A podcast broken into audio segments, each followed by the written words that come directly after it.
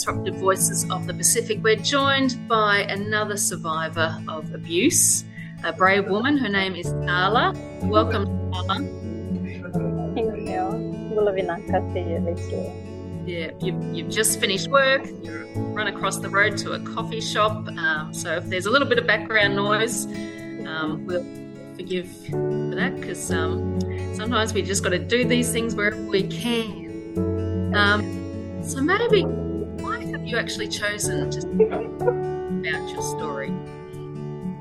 Oh, well. Um, my story goes back 10 plus years, 15 years max. Uh, all this time I've been silent, uh, worked quietly, uh, trying to pull myself out of the mess I got into myself. wasn't hard, but having daughters is not easy and they are coming of age, um, out of their teenage, going into tertiary, um, having partners, and uh, it has come to a point where I believe that my story can be shared up to help a few other women who might be going through what I went through. So you're a mother of seven, seven actually, six girls and a boy. Yeah, so it is important that our young girls see us speaking up about these issues, isn't it? So six boys, one girl. Um, you were married, got married in the year 2002, Two. I think, and uh, you you were with him for 15 years or so. Yeah. So when did the abuse start in your relationship? Well, actually, the abuse started from the time I got married. Yeah, that's when the picture turned um, a, totally different from the dating stage. And um, I kept quiet about it. Yeah. yeah. Um, for me, being the eldest and um, always been, um, what would I say, um, a beacon or probably someone who everybody in the family looks up to. I tried to keep that relationship at a level on the outside, but inside I was breaking. Let's come back to so while you were dating him, how long how long were you with him before you got married? Um, six months, yes. Six months, and so yeah. there was no sign of control, abuse, uh, verbal abuse. No, perfect everywhere. Perfect. No red flags. No, actually. Yeah. And so, why do you think then the abuse started once you were married? Um, I had a child earlier on before my marriage, and then which was accepted. She was accepted in the family, and then when I got married, things started to change because there was always other women in the relationship. Yeah, I was married to a womanizer, um, an alcoholic, and very abusive, mm. both verbally and physically. Okay, so right from the beginning, um, he was cheating on you. Okay. Mm-hmm. Um, how did this make you feel? How did when you first discovered this? What were you feeling? Um, the first time I discovered it, that was very. I I was hurt. Not only hurt, I got depressed. I actually went through a very emotional turmoil, which I couldn't get myself to come out of. But then as it kept occurring, I just made myself, um, what would I say, play along for the sake of the children. Yeah. I always kept that in my mind that it was, I just have to be strong for the children. Because I didn't have anybody to speak to. I lost my mother early on in 2003 after I got married and um, I couldn't get my dad to. I couldn't get to speak to my dad because he was a very disciplined man, having been in the force, and um, I couldn't bring myself to just let anybody know what I was actually going through. Yeah. So I put up with all that. Yeah, that's um, that's a huge thing to carry.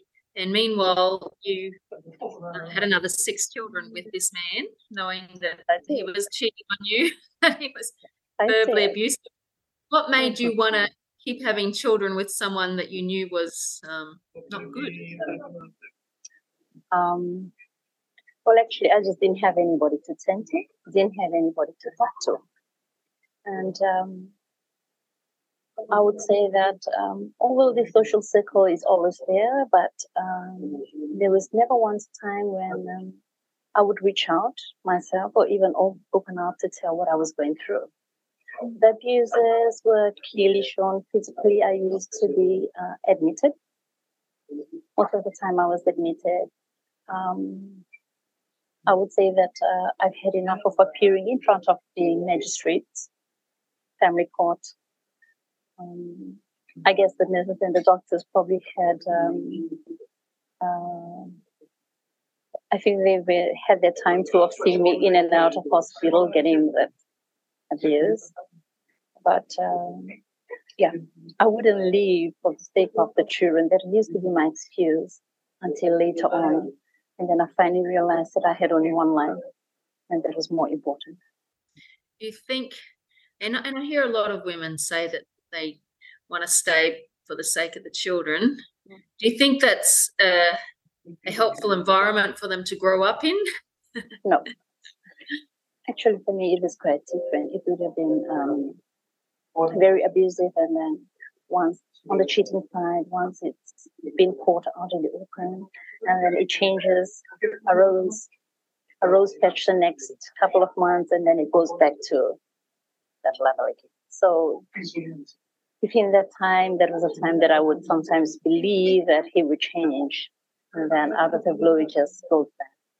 Yes, no, they're all the um, typical things that go through a victim's head, unfortunately. I want to believe the best, hope for the best, think we're doing the best for the children. But what's the impact that you've seen on your children at, uh, um, having stayed for so long with him?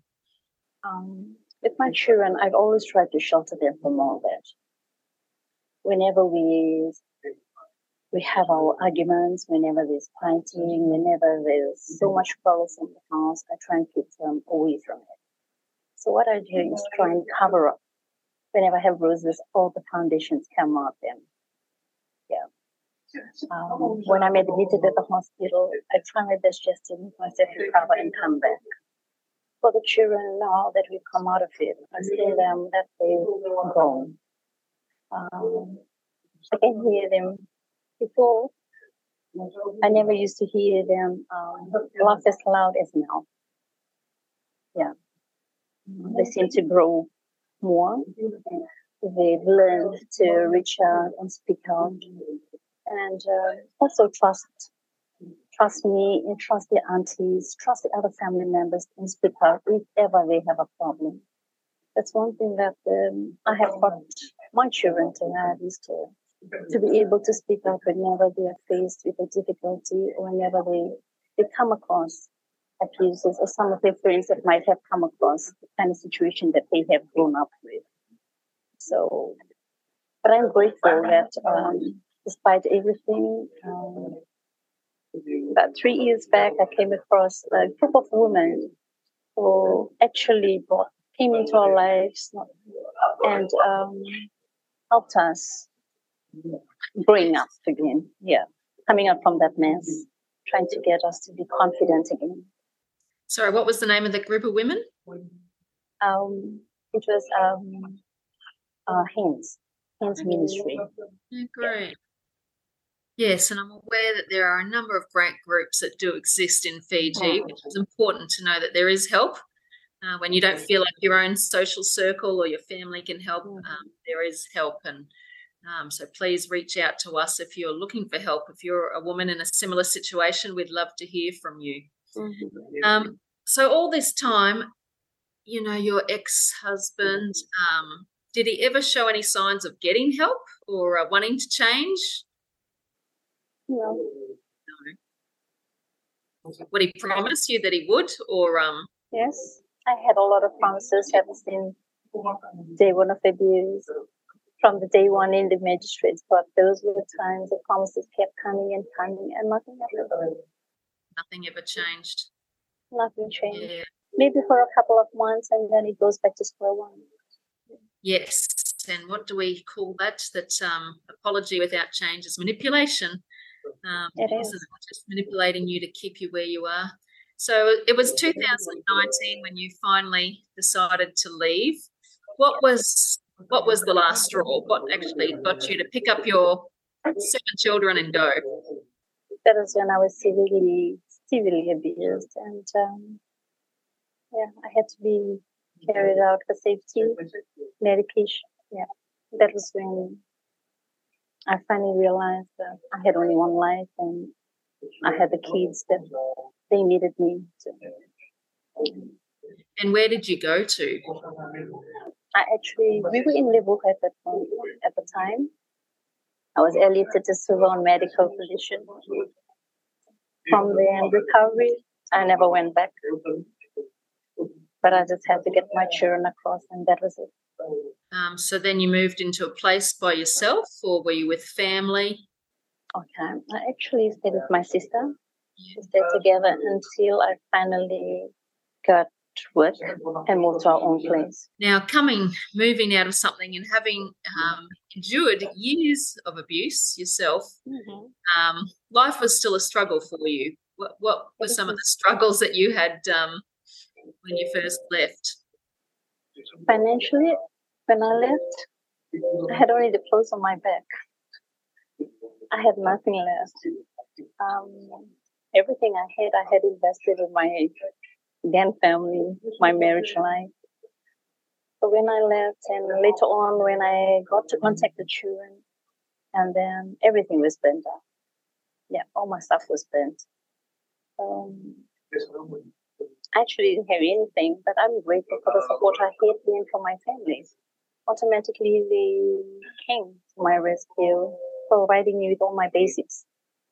Yeah, and even helped with the finances. So it's just been one day at a time, rebuilding your life. Yeah. What's your biggest regrets when you look back on uh, those 15 years? I should have moved out earlier. That's the only regret I have. Is would have just moved out at the first sign of it. Yes, well, we don't always live uh, in the past. If if somebody in your social circles had said, "Oh, Sala, uh, you notice you notice some bruises," if they'd asked you some questions, would you have opened up, or would you have tried to cover up what was going on? Well, actually, I didn't have anybody who had asked that. Yeah. But if you did, if I did, um, I could have opened up, but um, most of them were just related to each other, so it kept me back. Yeah. Hmm. What can we do um, as a society to look out more for these signs? And this is a part of the training I specifically do for churches or workplaces. What are the signs? Um, uh, but what, what can we do to support one another more? Knowing that if, you know, in, in Fiji, 72% of women have experienced some form of abuse, uh, most people that we're dealing with are dealing with something. So, what, what, can we do as a society to begin to come along and support and, and just take away the silence and the shame? Well, actually, one thing that I've learned is that um, having no judgment at anybody, that would have been the best, and just listen is something that everybody needs. It's just somebody to just listen and pass on judgment. Yeah. Most of the time, as soon as you open up to somebody, that person automatically tries to put you somewhere. And next thing you know, half of your social circle knows what's going on. Yeah. Yeah, no, it is crazy, isn't it? Just listen, love, and then see what we can do to support when we can support. Hey? You you talked about being in court with him. Had have you had you taken him to court? Has he been charged for any of this abuse? Yes, I did. But every time I go to court, I reconcile. What does that mean? Then when I'm in court, I actually I forgive him for whatever he does. Yeah, and then the case is closed. And then the case is closed. And then I stopped altogether. So why why did you reconcile instead of pushing for charges? Like as always, it's um, whenever there's a case to be fought, it takes some time. Within that time, there's always be reconciliation. Yeah, he promises to do this and that, and the change, but it never happens. and then it was during quite often while you were at quarter in hospital, you would find out that he was um, sleeping with another woman. Yes. Well, yeah. How are you personally recovering um, from what you've been through? Well, actually, I'm I'm blessed because I finally got into a group of women, a group of friends that have helped me not only emotionally but have built me up. Yeah, in the sense of um, recommitting myself to God and um, also trying to get back that uh, confidence that I have in myself. Um, joining a group of ladies, some of the ladies that I work with, some I have um, the other work colleagues, they um divorces too, um, single mothers um, have gone through their own um, own patches, but um, have always been there for each other, yeah, to support each other. Uh, even our children, they've come to know each other. Yeah, that's powerful, and we need more groups like that. Yes. And I guess my prayer is for uh, for my nation, but particularly for the Pacific, that we can form groups of healing. Um, Mm. that, that groups that listen, that don't judge, that heal, a place, a safe place, which is where I'd love to see the church do more as well. Um, you talked about recommitting your heart to God. Have you found um, a church to be helpful in this situation in your healing progress? Well, actually, I did with Hands Ministry. I actually had gone to church with them, but at the moment, I'd rather just be staying at home because that's where the judgment comes again. Yeah. Why do you think the church is so judgmental? There's so many ways which we can observe people, either through their uh, physically, they can just see us, and even sometimes you can just hear rumors. So obviously, yeah. Yeah. Mm. We've got a long way to go for being like Jesus, don't we? It's hilarious. We all go to church to judge one another when Jesus accepted us just as we were. We've forgotten that while we were still sinners, Jesus died for us. I'm not sure what gives us the right to judge everyone else. Um, but yeah, God bless you, Sala. Um, thank you. I know you're, you're still on a journey of healing, but um, pray that your that your story and what you've shared today will give other people courage.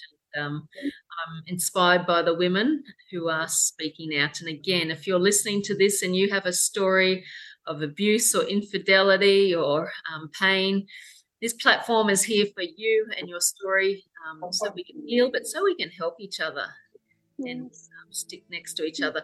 Just finally, what would you like to say to any women who are currently um, in a relationship where they are being verbally, physically, sexually abused? What would be your um, last words that you'd like to leave with them? Well, to the women who might be going through what you didn't expect to go through, I would say there's always help at the end of the tunnel. There's always light at the end of the tunnel. You're not going to be staying there. So you have to just stand up and move. You don't have to be kept in the same place. You don't have to be in the same mess. You have other people out there who you can reach to. Not only as a group, not openly, but you can go either privately, and see them. There are always women out there who are willing to help, willing to be there. Just off offer shoulder just to hear. No judgments. There's always I've always no judgments. Yep. No, that's beautiful, and may we um, work towards being those people that can get alongside each other. So, thank you, Sala, for just yep being an open book, um, defeating shame and silence, and and sharing your story so that others can heal and be helped as well. So, God bless you, and um, I hope I get to meet you in person soon. Um, I look forward to that. thank you. easily. I see your suffering. I see